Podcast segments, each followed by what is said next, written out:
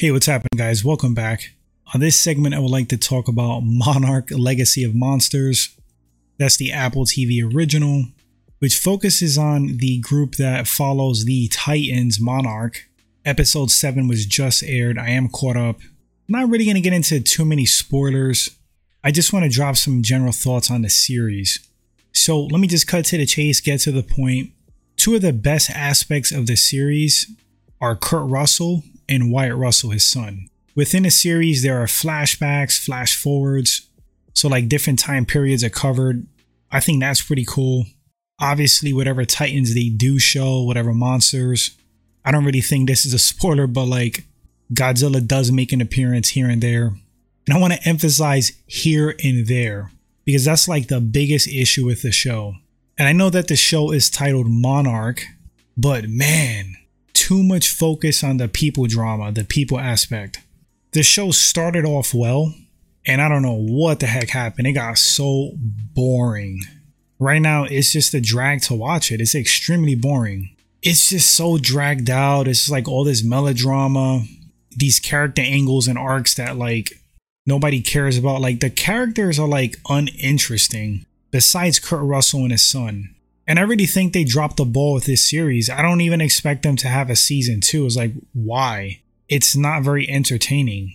Like, people are tuning in to see some of the lore and the history, the mythology of like these titans, these creatures.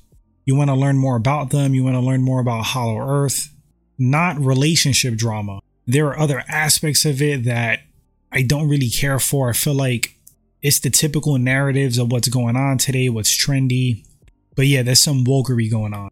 Godzilla 2014 kind of made the same mistake. You barely saw Godzilla in the damn film.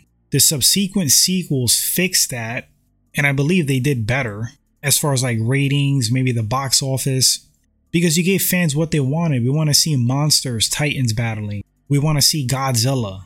So, yes, I get it. The show's not titled Godzilla Legacy of Monsters. It's called Monarch, but come on, guys. Show us something. Entertain us.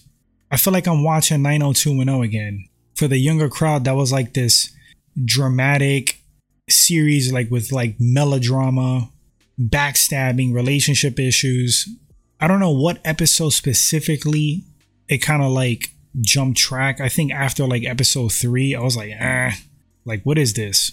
But at this point, I'm just watching it to watch it in hopes to see something cool because I'm bored. I don't really know what else to say about the show. For those of you who have seen it, drop your opinions. Let me know what you think. Do you think it's a great show? Are you entertained or are you bored? What are the pros? What are the cons? Thanks so much for listening or watching. Catch you guys on the next one.